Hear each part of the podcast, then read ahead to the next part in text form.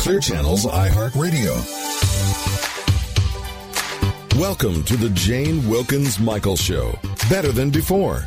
An hour of beauty, health, fitness, and lifestyle advice from renowned columnist and author Jane Wilkens Michael and her guests, top experts in their fields. Join Jane's campaign to become better than before. Now, here she is, Jane Wilkens Michael. Everyone, and welcome to the Jane Wilkens Michael Show, Better Than Before on iHeart Radio Talk. I'm Jane. I'm coming to you live from New York City. I want to thank you so much for being with us. And now, as always, here's my irresistible and irreplaceable producer, Laurie Houston. Hi, Laurie. Hi, Jane. How are you? I'm good. So, we have a great show today, so let's get started so we don't run out of time. After the break, we're going to meet Sarah Hiner, who's the president and CEO of Bottom Line Publications, which is a publishing company that uh, has a subscription of some of its newsletters of almost a half a million subscribers. And they make our lives easier by giving us really great health and wellness tips. So we're going to meet Sarah Hiner right after the break. But first, it is my pleasure, my honor, in fact, to introduce you all to Dr. Michael Roizen. And I'm a very big fan of his work. In fact, I'm just reading his latest book, This Is Your Do Over The Secrets to Losing Weight, Living Longer, and Getting a Second Chance at the Life You Want. It is right in front of me now. Um, and if I mentioned all of Dr. Roizen's accomplishments in his intro, it probably would take up the next five shows. So here they are in a nutshell in a raw almonds, please, nutshell. Uh, he is a four-time number one New York Times bestselling author and co-founder and originator of the popular RealAge.com website. He is chief wellness officer and chair of the Wellness Institute of the renowned Cleveland Clinic, and he's also the chief medical consultant to the Dr. Oz show. And Dr. Oz actually wrote the foreword to the book that I am currently reading. So, welcome to the show, Dr. Roizen, and thank you so much for being with us. Jane, it's a privilege to be on your show. Thank you. Oh, thank you so much. You know, Doctor, what impresses me the most about what you do, I mean, basically everything. However, um, you know, things today are so hard to process because um, they come at us from all angles, and you make it so easy for your patients. And to my point, at the Cleveland Clinic Wellness Institute, no matter what diseases or bad habits your patients are struggling with, you teach them some very, very simple lifestyle changes, changes that are doable, changes that we all should do in our lives to make them better than before.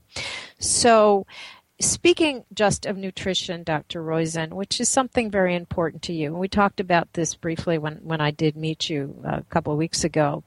A new survey of more than 3,000 American consumers by DSM, which is a nutritional products, uh, DSM Nutritional Products, which is a leading provider of nutritional solutions, shows that consumers are extremely confident about their diet and, you know, essential nutrient intake, if you will.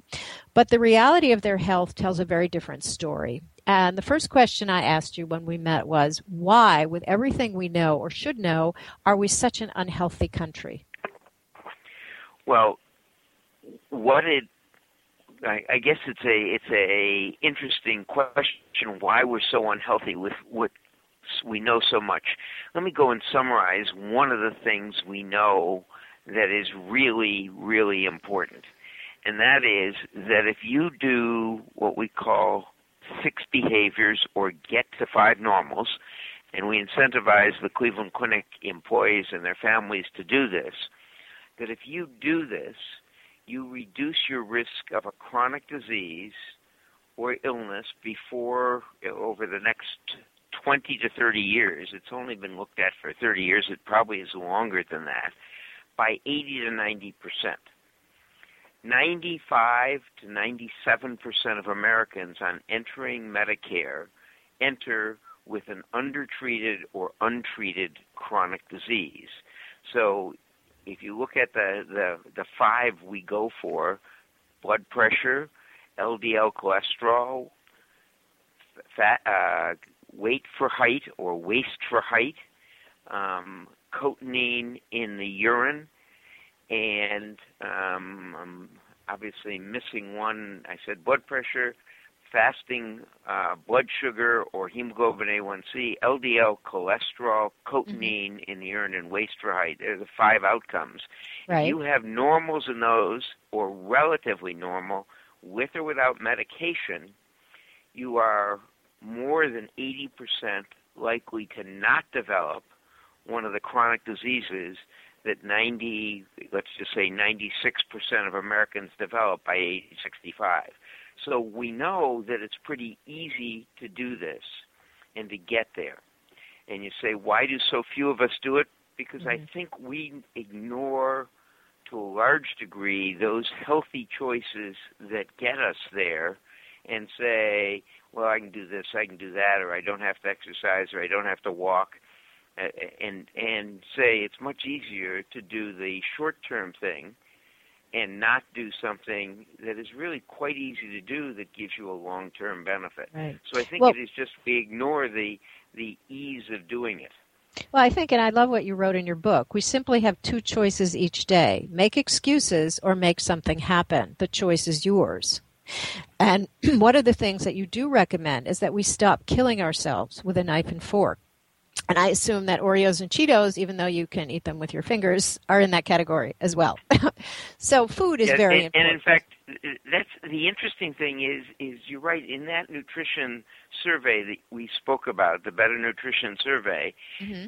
Um, most people thought they ate healthy, when in fact analysis and looking at their diet, they didn't. So they have a misperception of how healthy they think they're eating, and that's um, one of the things. They, I don't think we fool ourselves as much on physical activity, because if you will, 50% of Americans say um, they get less than 10 minutes of physical activity, including walking to and from their car any day. So I think we fool ourselves less on that, but I think we still fool ourselves a great deal and um, one of those things is food. I'll, I'll give you just um, the the data from the uh, this story on the the Better Nutrition Survey. Um, it looked at it um, 3,000 adults. Um, only 10% got the recommended amount of essential nutrients, yet 57% believe they do. Yeah, so it's 60, a big disconnect, right? Uh, huge. I mean, if you yeah. will, and, and that's one of the reasons that the survey was sponsored by a one of the leading companies that makes a number, that supplies a number of the raw ingredients for multivitamins. Um, and so you can say, well, this is, but but in fact, these were people who just weren't getting the essential nutrients they need. 61% of people believe they were eating a health promoting diet yet only 29% came anywhere close to eating a diet that would promote health. Oh, and, so they're and, and, kidding themselves. What? They're kidding themselves into thinking they eat well so they don't have to change. I mean, that's part of making the excuse. Oh, I eat fine, so why would I change, you know? So that's that's that's the sad part. Well, they thought the interesting thing is most thought that their partners or other people they ate with weren't eating healthy, but they failed to look at their own plates very carefully. So, in fact, um, if you will, the, the shortfalls in essential nutrients that all of us get are pretty considerable. If you look at just vitamin D, magnesium, and potassium, it, it is something over the order in, in the National Health and Nutrition Study, as well as in this one, 93% of Americans had blood levels of those that were judged to be inadequate. Oh, that's that's a that's a huge amount. Now, doctor, um, how significantly do these nutritional shortfalls play into the health problems that you see on a daily basis at your clinic? Well, if you will, the the one of the easiest to, to think about is vitamin D. So vitamin D is not only important for uh, absorption of calcium and making your bones stronger, but plays into mental health and plays into um, your cardiovascular well-being. We know people who have a low vitamin D level who undergo surgery have about a 40% increase in complication rates Hmm. to those who have a normal level. We also know that if they have a stay in the intensive care unit, if you have a low vitamin D level, you don't do as well as if you have a normal level. You you in fact stay you almost double your time that you need in the intensive care unit.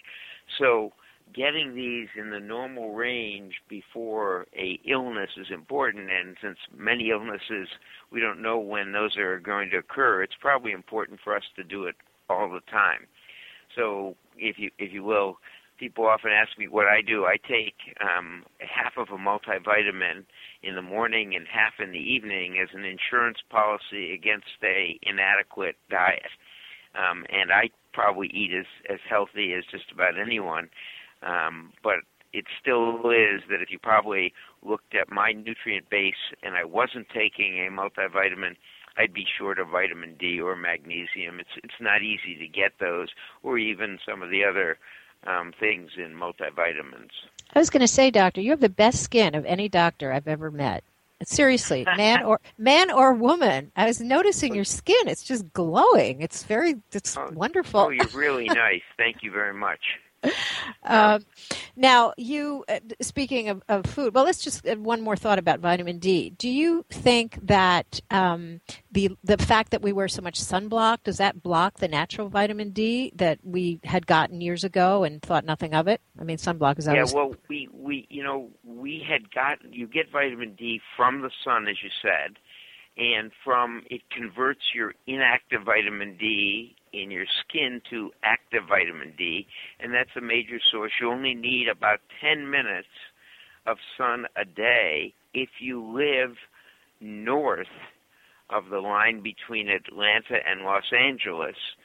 Um, and the reason I draw that line is because from October 15th to April 15th, even if you live if you live north of that and even if you're out in the sun all day, it doesn't have enough energy to convert inactive to active vitamin D.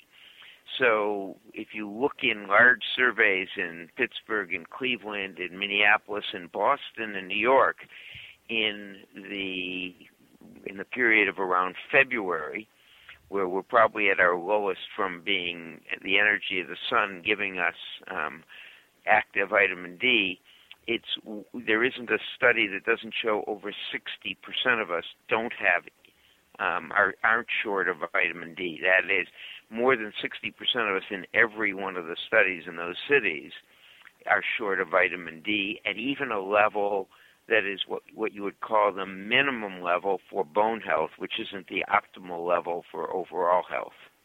Yeah, that's interesting. It's such a simple test too to know your vitamin D level. I think most m- people are becoming more and more aware, thanks to doctors like you who are telling us that we should be checking that. But I think what happens with, especially with with, I know. Uh, I'm not saying all Americans in general, but you know, if they can take it through a pill, they'd almost prefer to do that rather than eating.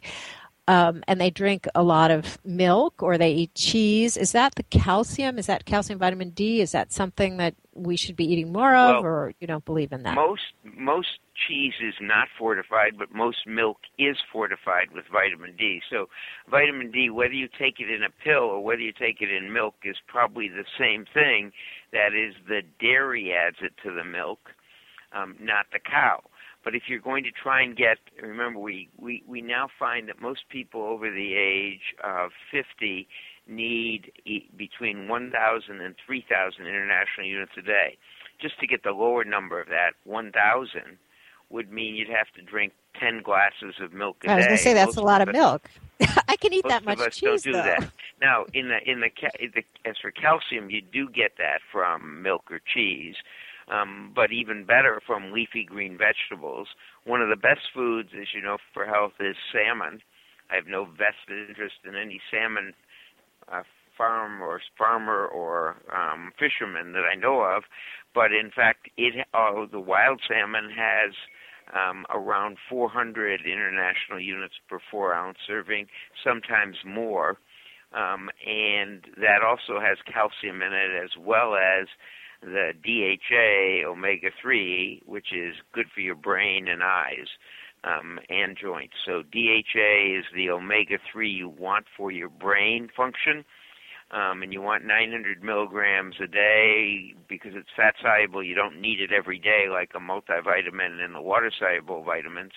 But with the fat soluble uh, DHA, you need about um, three six ounce portions of salmon a week to get the adequate amounts, and most of us don't get adequate amounts of, of DHA, which is necessary for our nerve function, as well as um, we're short of a couple other uh, things, and it's especially, you know, if you're going to say who's who is it most important for, it's most important for women and men before they get pregnant. Um, for the three months before pregnancy, if you get a multivitamin with DHA, you decrease the risk of autism by 40% and of all congenital defects, assuming the woman continues it through pregnancy, by about 80%. So if you're going to say who's the the one per, one group in America we should absolutely have the uh, multivitamin with DHA for um, before pregnancy, it is uh, the the potentially pregnant females. Now, I was reading also there's some media coverage of a new study that find, found that the not only DHA but EPA were associated with 20% decreased mortality risk for both men and, and women. So is that set, the EPA is that separate than the DHA for people who don't yeah, know either? Yeah, there are three omega threes, uh, and I don't know if you want to go into this, but um, Jane, the three are ALA, which uh, 2% of ALA goes to EPA and 2% of, of uh, EPA goes to DHA in your body. You want the, as we said, the DHA for your brain and eyes and joints. It back converts to, to EPA. Mm-hmm. ALA seems to have separate benefit for your heart.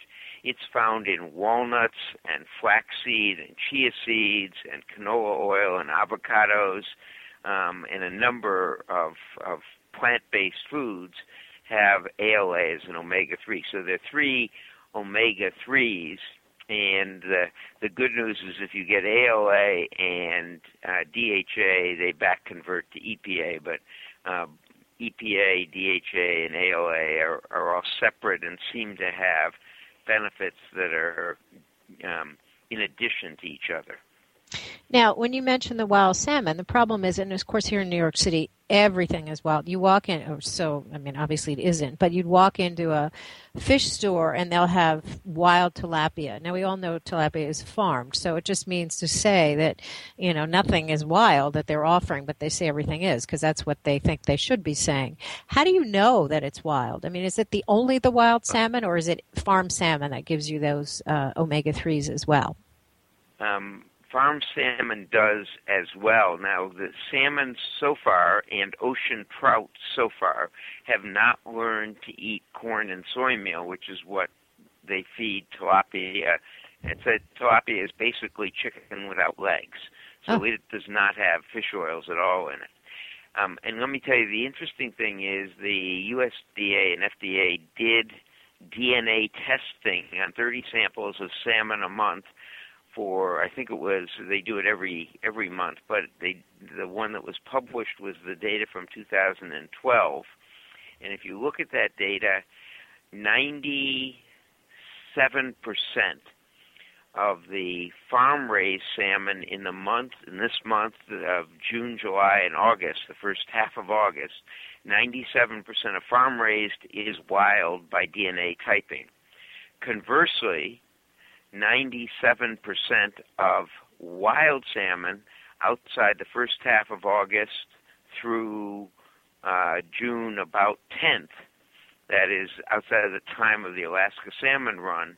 Um, all of that that is sold as wild, including at the best fish stores and the best markets and the best restaurants, is in fact farm raised. So what you're getting, no matter what you pay for it, um, is what is most plentiful at by, uh, um, I guess, harvesting, whether from farms in August, September, October, November, December, January, February, March, April, May, and the first part of June, or whether it's the overage of the Alaska salmon run in June, July, and August. Now, those were those are data from the United States, not from obviously other countries. So it may be different in other countries, but at least in the United States, uh, you get wild for whatever you buy in those months, and you get in the during the Alaska uh, salmon run, and you get uh, farm raised every other month. Right. Also, but the canned salmon is usually wild, right? If you soak the salt out, I found that you can always know that they're not going to. I would think it's wild. Are you listening, Bumblebee? Uh, most, Are you wild? Most, yes, most salmon burgers and most canned salmon is exactly that. It is wild um, because it is from the overage of the salmon run. Now, the first time the salmon run ran short of supplying all the frozen burgers. So there were three or four months without frozen burgers this year.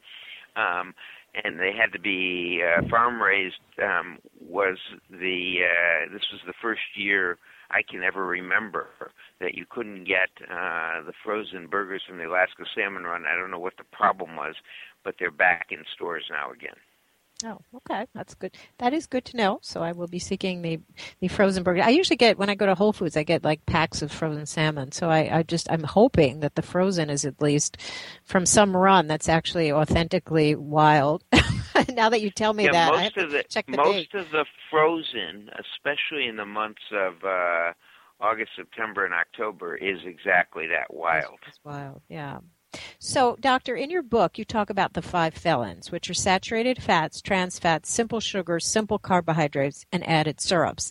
And back to your point about consumers not knowing what they're what they're you know they're thinking they have a great diet every time you go into a, a coffee store let's say you know it rhymes with arbucks and it appropriately uh, and they put sugars. You know, you have a latte with vanilla, and they don't realize it, but those are the sugars that you're talking about. Those are the felons, like these sneaky little things that you don't realize that you're eating and saturating your body with are there. And I think that's probably what accounts for a lot of the disconnect. So, can you talk briefly about the the the, the felons in our diet?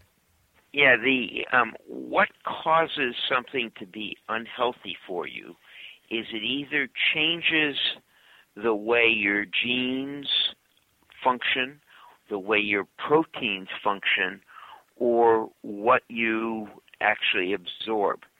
So the reason that red meat or egg yolks are bad is that they change the bacteria inside your gut. You have a hundred or trillion or so bacteria inside your gut. They outnumber your cells ten to one.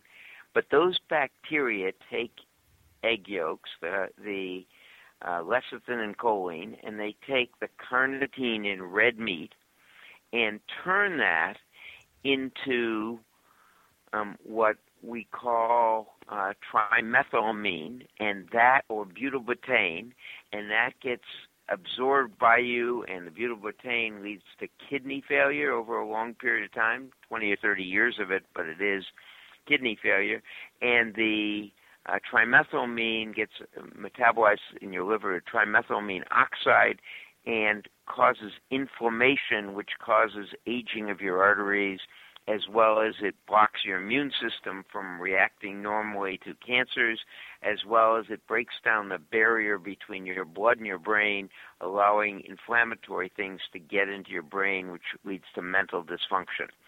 So of all the foods we know, you'd say the ones with the long-term hazards are those associated with saturated fats such as red meat, processed meat, egg yolks. The one it's not a cholesterol effect, it's a change in your bacteria that causes and that causes inflammation in your body. And one of the areas of hottest research is how you could have your steak and eat it too, if you will, the prediction is sometime in the next two to four years we'll have something that prevents the change in that bacteria. Uh, the change in that bacteria, by the way, occurs within two weeks. So if you stop eating red meat and things with carnitine, lecithin, and choline, within two weeks, your bacteria changes to not produce those things. The other major group of foods that we have that causes changes in our genes and our proteins are simple sugars, what you might call stripped carbs. carbohydrates stripped of their fiber and their bran so that those get absorbed quickly and raise your blood sugar level. And it appears your blood sugar level is important at what we call glycosylating your protein, putting an extra sugar on your protein. So hemoglobin A1C, which is just the uh, a way we measure diabetics, but it is in fact a normal hemoglobin which releases oxygen with a sugar at the A1C position, which inhibits it from normally releasing oxygen.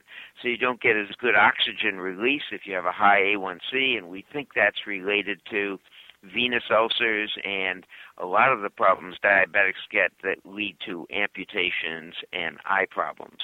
So, in fact, um, keeping, but for all of us, they change the protein structure of a number of other proteins, including that hemoglobin, which leads us to less function well. So we say the five food felons, those things with saturated fat, those things with simple sugars. In addition to simple sugars, it's syrups, which are just simple sugars. Mm-hmm and those stripped carbs, carbohydrates without the bran, that get absorbed quickly and thus raise your blood sugar level. So it's things that raise your blood sugar level and that change the proteins to inflammatory proteins or change your genes to turn on inflammatory genes in your body. And those are those five things. Trans fat, which is just a poison, will be outlawed in three years in the United States, is outlawed in Canada already. So trans fat, um, you can see it by partially hydrogenated fats. It's just a, a direct poison of receptors. then there's also the foods with saturated fat, red meat, processed meats, egg yolks are, are three of the typical examples. And then simple sugars, added syrups, and any grain that isn't 100% whole grain. Right. Oh, wow. So, you know, doctor, I could spend hours and hours with you. You have to come back because there's so many things we didn't even touch the surface about coronary health and certainly how to raise your kids so they don't eat their, you know, then they go to school and they get fried bologna balls and what do you teach them at home so they can't. That's a whole other, that's a whole other topic which we will hopefully get into. I'd love to have you back. But in, but now we have a couple minutes. Could you leave us with what ideally we should be eating every day in our diets? So it is it, it is anything that doesn't have those five food felons are fine. Um, so I take some helpers, if you will, to make sure I get things because I have a, you know, all of us eat an imperfect diet because we eat too much of one food. I eat a lot of spinach and a lot of green beans. Well, and and some colorful vegetables you need to eat, but you need to eat them routinely and plentiful, and even when they're not in season. And I don't do that. So I take a half of a multi in the morning and evening. I take uh, 900 milligrams of DHA because it's been shown in randomized controlled trials to help you keep your brain function. I take uh, 2,000 international units of vitamin D2 a day. Why? Because I get my level measured and it's too low if I don't do that. Um, and then 600 milligrams of calcium and 400 milligrams of magnesium. And then I eat a diet that is largely vegetable based, with the exceptions to uh, a vegetarian diet being I have salmon or ocean trout um, as often as I can get it. Chicken? Do you eat chicken or no? I rarely eat chicken, but I do eat chicken. It's not it's not a it, it's not a no no. So chicken is very low in saturated fat, so you want fewer feet in your protein. So nuts obviously is a great, and some grains such as quinoa are great proteins. They have no feet. Um, salmon and ocean trout don't have feet. Uh, chicken have two feet, so less desirable, but still relatively healthy, especially if you avoid the skin. And then four-legged animals of all kinds have uh, carnitine, which uh, see, which raises your inflammation level. So I haven't had a piece of red meat that I knowingly ate since 1993. Whatever you do, you do right because you have the best. As I said, you have the best skin. I'm still remembering your skin doctor, and I'm a oh, beauty expert, so I look at stuff like that. Anyway, uh, but that's interesting. You know, I've heard of you know vegans that they don't eat anything with a face or eyes or parents, but I never heard of the feet, and that's interesting to know. So I, I will add that nothing with feet, and then uh, do what do what you do what you do, and and we'll all look better than before, look and feel better than before. Doctor, thank you so much for being with us. I'd love to have you come back. There's so much that we have left to talk about. And, you know, anytime, please come back and, and we'll, we'll, we'll finish. We won't even finish in one more show. It has to be a whole series with Dr. Michael Roizen. Where can our listeners uh, find you? At Cleveland Clinic and then realage.com. How do we find you? Uh, the easiest way, obviously, I'm on clevelandclinic.org slash wellness or clevelandclinic.com slash wellness.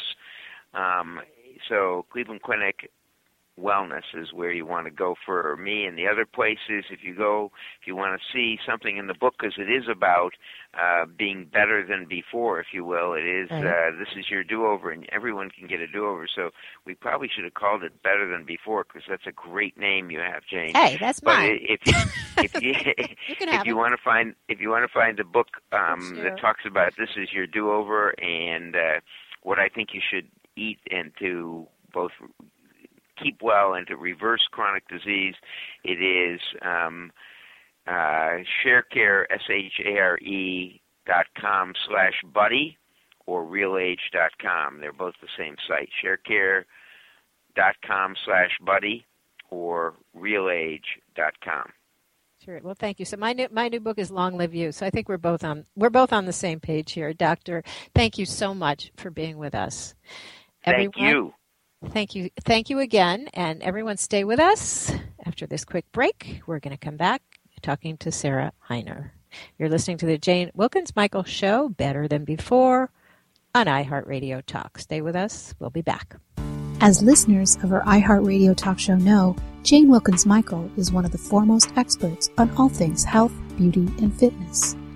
Jane has just released her highly anticipated new book, Long Live You a step by step plan to look and feel better than before.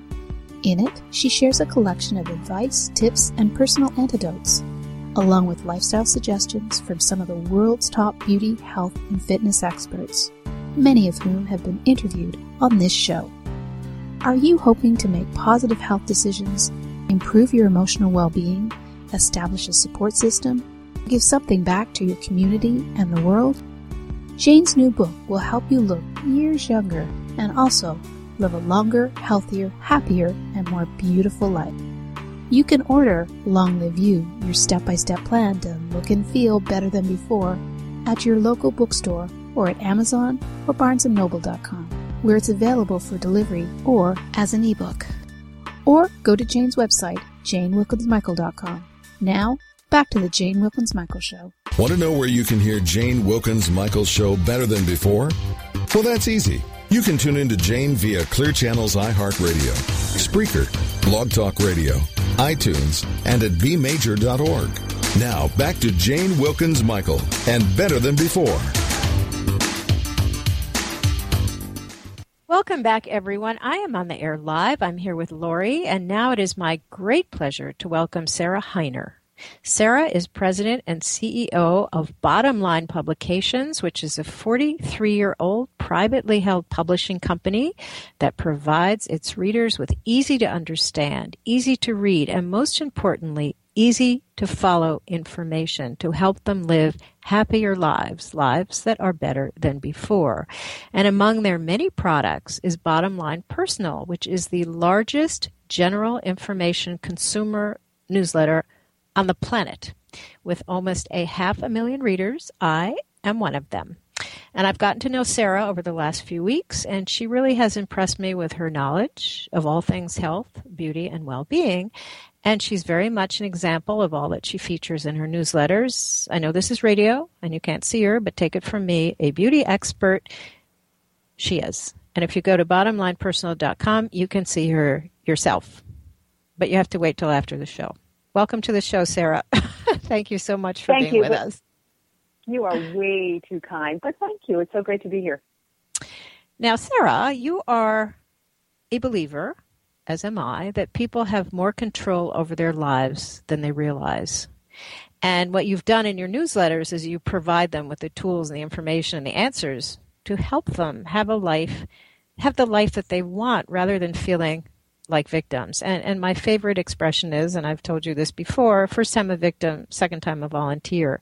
And we just had uh, Dr. Michael Roizen on the show in the first segment, and he said that we have two choices each day make excuses or make something happen. And the choice is ours. Why do some of us continue to be victims when we have other options?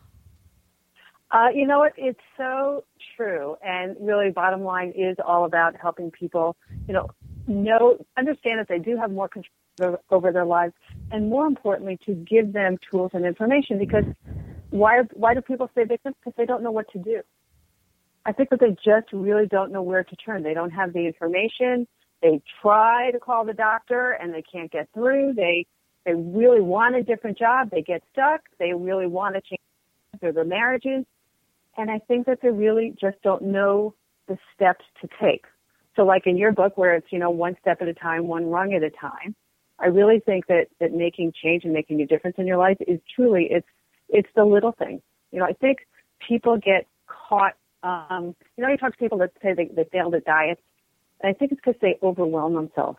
They, they, they aim too far, and they don't realize that they have so many victories on a day-to-day basis that they can make just one step, one change, one decision, including let's have healthier breakfast and I, you know, no donut today, you know, no less caffeine today, whatever it is.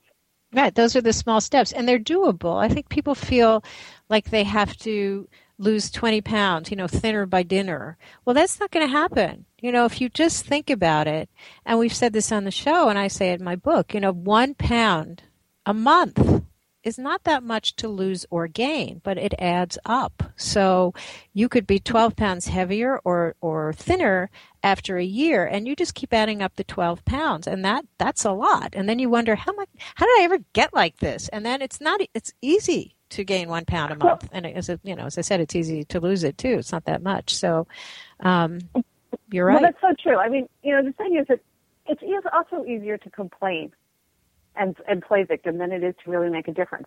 So dieting is hard. Making a change in your in your favorite foods is hard. I worked I, I worked with an executive coach for many years, so I'm, I'm a well coached human. Um, I didn't just naturally get this healthy, um, but she had a great line which I just loved. You know, when people say, "Oh, I can't help it. I I have to eat my ice cream or I have to have that that donut," and she says, "You know, it's your hand on the do- donut. No one's forcing you. No one's standing over you taking your hand, forcing it into that plate, and then shoving it in your mouth. You have a choice at every step of the way. So it's a question of what choices do you want to make. I went to a nutritionist once, I'll never forget. He goes, honey, don't even eat that bagel. Just stick it right on your thighs because that's where it's going to end up anyway. don't bother it's to true. don't bother to swallow. Right. And he also had the greatest line ever, Sarah. He said, um, "Honey, we don't eat Italian. We wear Italian."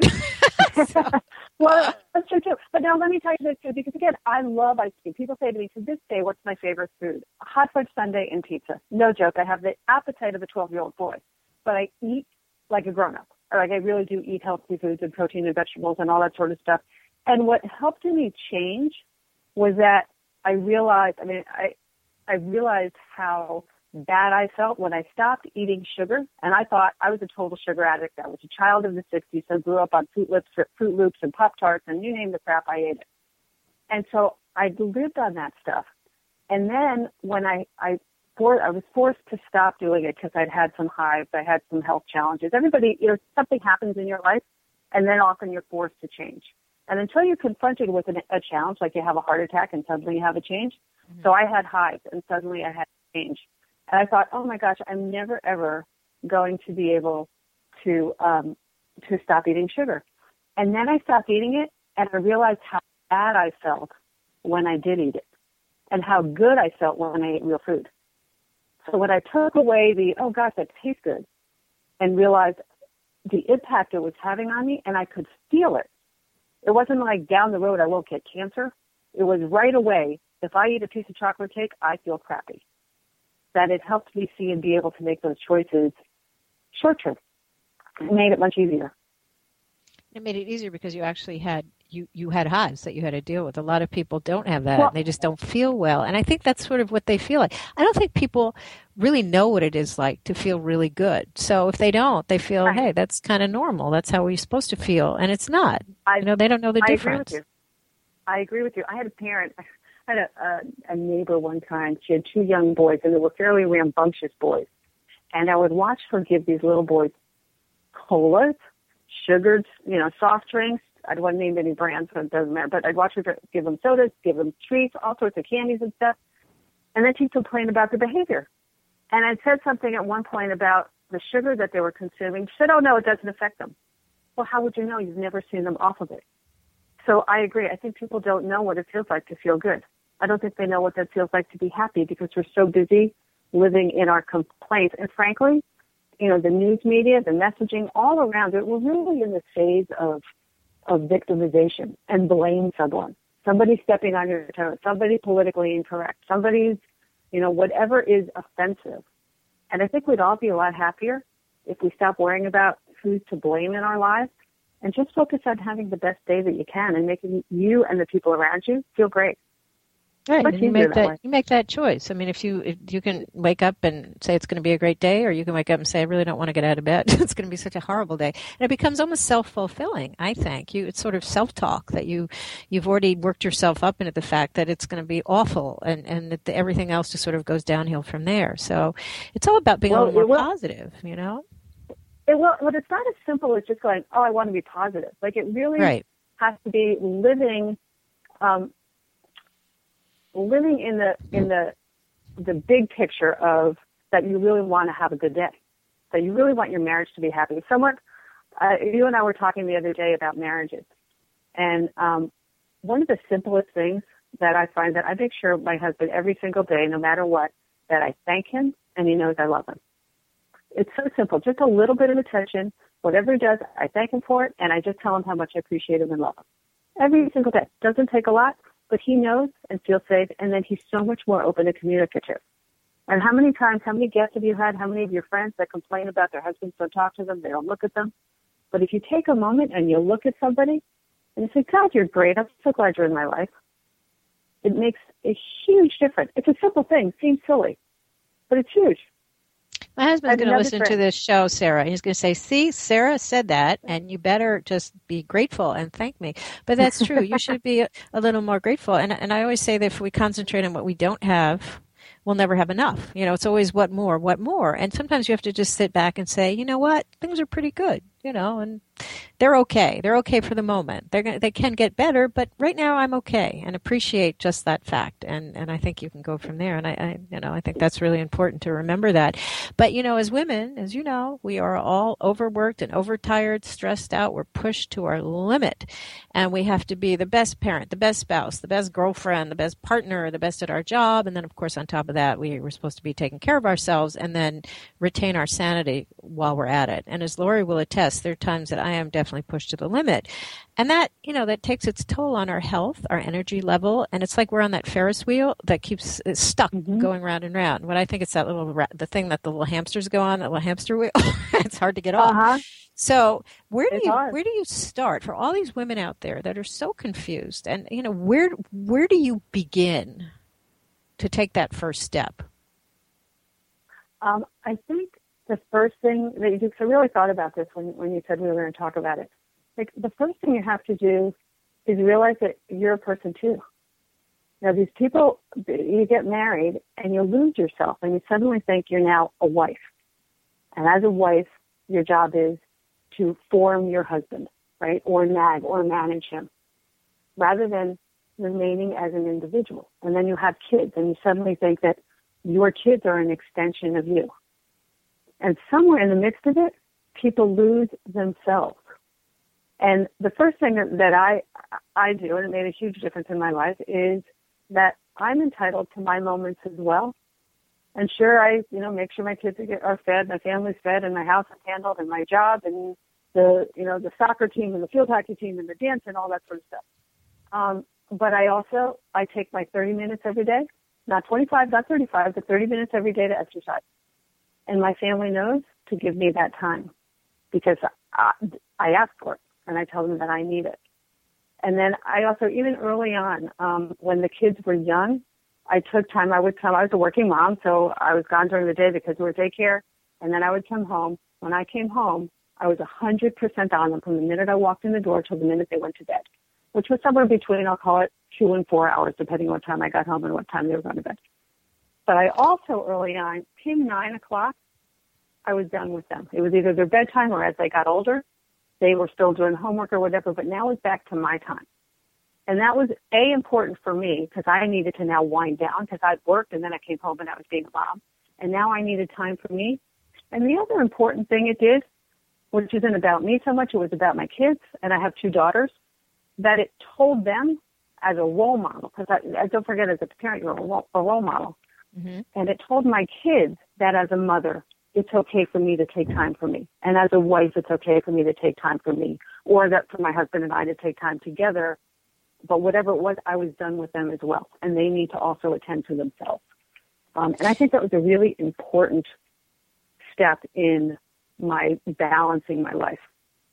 Well, very much so. And, and we talked about this also that you can be, you know, even if you're not working and you're home with the children and, and you're doing whatever you do and you're not engaged with them, that's like not being there. And how many women stay home all day and they're totally engaged with their children? Either they're young or they come home from school. It doesn't work like that. You're there for maybe an hour or two that you really focus. And if you give yourself that hour and you focus on them, that's that's that's a good thing. You know, I mean that's important.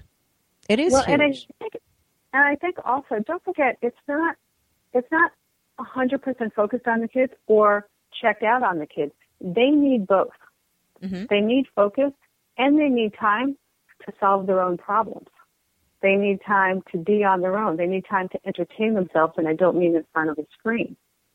That, you know, in our highly programmed go from activity to activity, parents feeling obliged to manage, to solve problems, to step in with every single disagreement that occurs on the schoolyard, we're taking away our children's ability not only to solve their problems, but to develop esteem. Because what that says to the kid, if I'm in their face constantly, is you don't trust me. And then it lowers their esteem. It makes them, why do we have depression problems? There's a whole interesting um, discussion in, in science about what's behind depression and inability to solve problems or a feeling of helplessness. Back to the start of our conversation about that we all have more power over our lives. We have a mm-hmm. depression epidemic. I'll call it a depression epidemic in this country, right?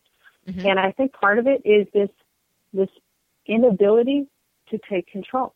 And as parents, we want to be there for the kids, but you want to give them enough room. If they fall down and skin their knee, let them get up.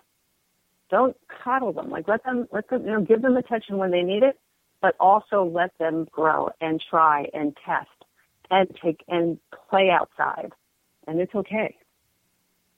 I remember Sarah, when my first son was born, I took a um, when he was sleeping. I took a um, dental mirror and I, I wanted to make sure he was breathing and then I, you know mm-hmm. if it clouded up when it during the night and no, he was okay he was breathing then the mm-hmm. second son it was like well you know I'll, I'll give it a couple hours you know and I don't have to check every hour but the time my daughter was born 10 years later it was like well I'm going to go out close the door by tomorrow morning I'll, right. I'll check. I'm sure, what you do I'm anyway. Sure she'll be fine.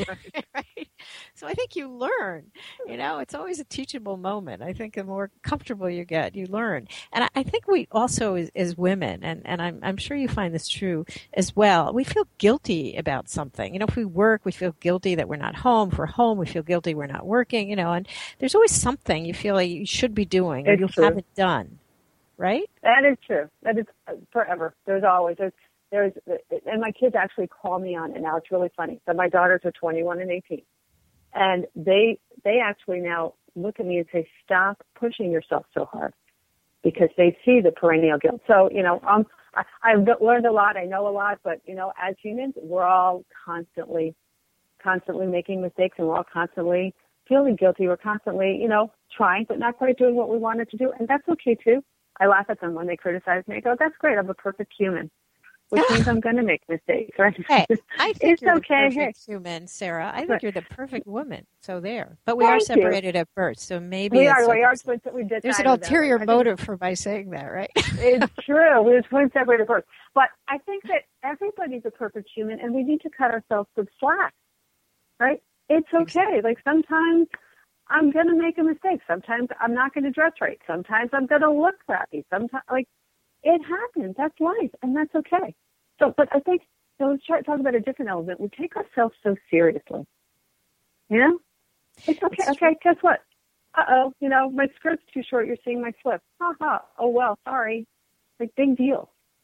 But you know, the teenagers and our kids, everything's under a microscope, and they are they are so sensitive to everything. And someone we need to help our kids understand it's okay, right? And for ourselves, gives ourselves slack. It's okay. I burned the dinner. All right. Well, guess what? At least I tried. At least you're getting something. and you can't dwell. You have to kind of get over it. You know, it's just move on. That's really the, the message. You can't because what, what bothers you now isn't going to bother you a month from now. You're going to look back and say, I can't believe I worried so much about that. You have to let it go. We all have bad days. We all have days that we just, you know, we're, we're just second guessing everything we do, but let it go. We make mistakes, as you said. That's, That's right. that's I, life.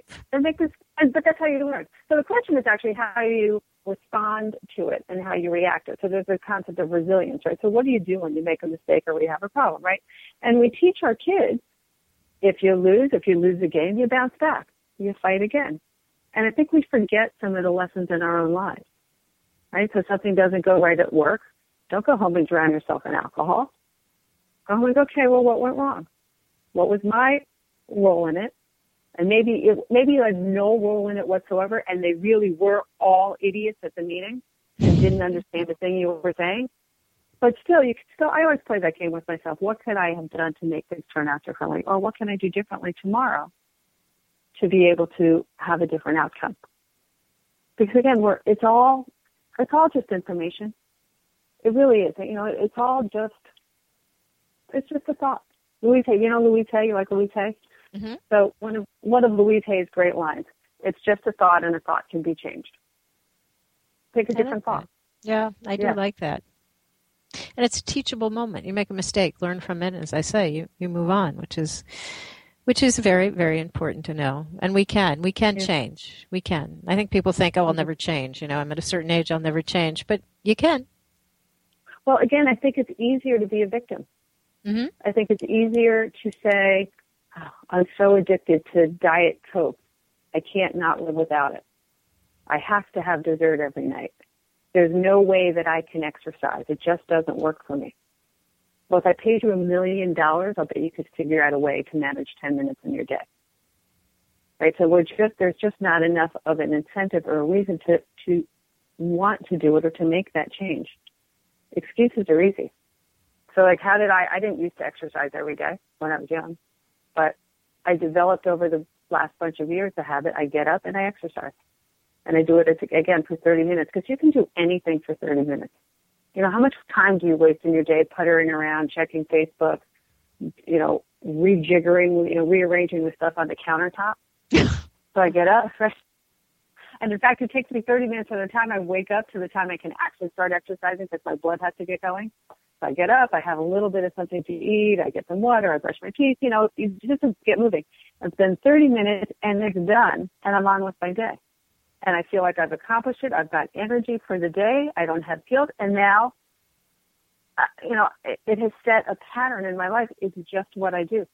And there's no question because it's easy to set those patterns. You just have to be committed to it. And all you have to do is really walk. If you don't like to go on the elliptical, oh God, no, never. Don't get me near that. Or spin class. We had a guest on that said that she brings um, their spin in in a pool. Uh, my two like worst nightmares: spin class and swimming. And now you can do swim class in the pool, which is Do two bads make a positive, like a double negative?